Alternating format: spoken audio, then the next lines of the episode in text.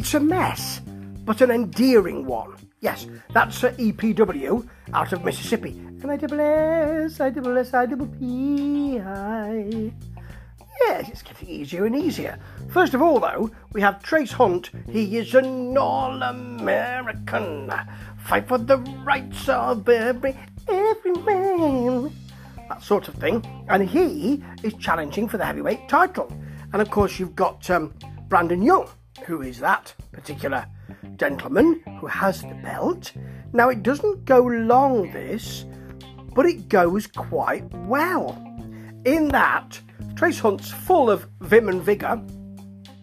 And uh, by the way, before he gets in the ring, he does a Bret Hart in that um, he, he, doesn't spit on a promoter uh, or, or, or, get um, or get or have a screw job perpetrated against him. Allegedly, allegedly, he gives his glasses to a kid in the crowd, which is very nice. It's a bit, bit Bret Hart, really. He um, he's straight on him, works the leg. It's a huge kick. Oh, that's Young who gets a huge kick back, and then um, and then he comes back with a clothesline and a backdrop. Does Trace Hunt?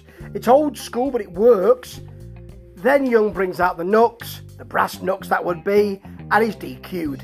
Yes, good short match though. Now, the main event here, though, is the cage match between the Etiquette, Etiquette and STC. We see quite a lot of what they've been doing in the past few months and how they've been angry with each other and all of that. Now, it's not really a cage match, which is great because what you generally get is we must use the cage to jump off, do a corkscrew plancher, and then fall into a into a bowl of piranhas or something like that. You know, this is a hardcore match just in a cage.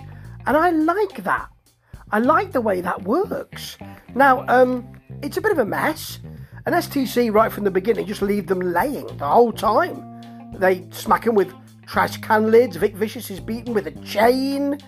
And it works because it seems unrelenting. It's slow, but um, there's a meaning to it. It just happens to be in a cage. The whole thing about this is no one can run away because they're in a cage, you see.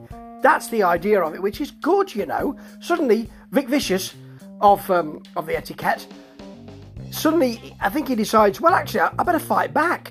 So he hammers them both with a trash can lid and a crutch, I think, if I remember rightly. Then the hot shots come in, and that's a shame.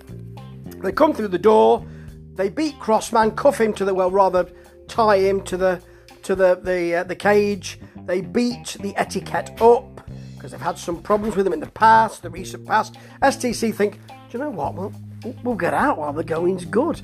And they win. It really meant something, this. It was a simmering discontent. The cage was used in the right way, and the ending was good. I didn't think a run in would be enjoyable, but the STC using it to get out of there, great. EPW seemed to have it going on, and I, for one, I'm delighted. Ta ta.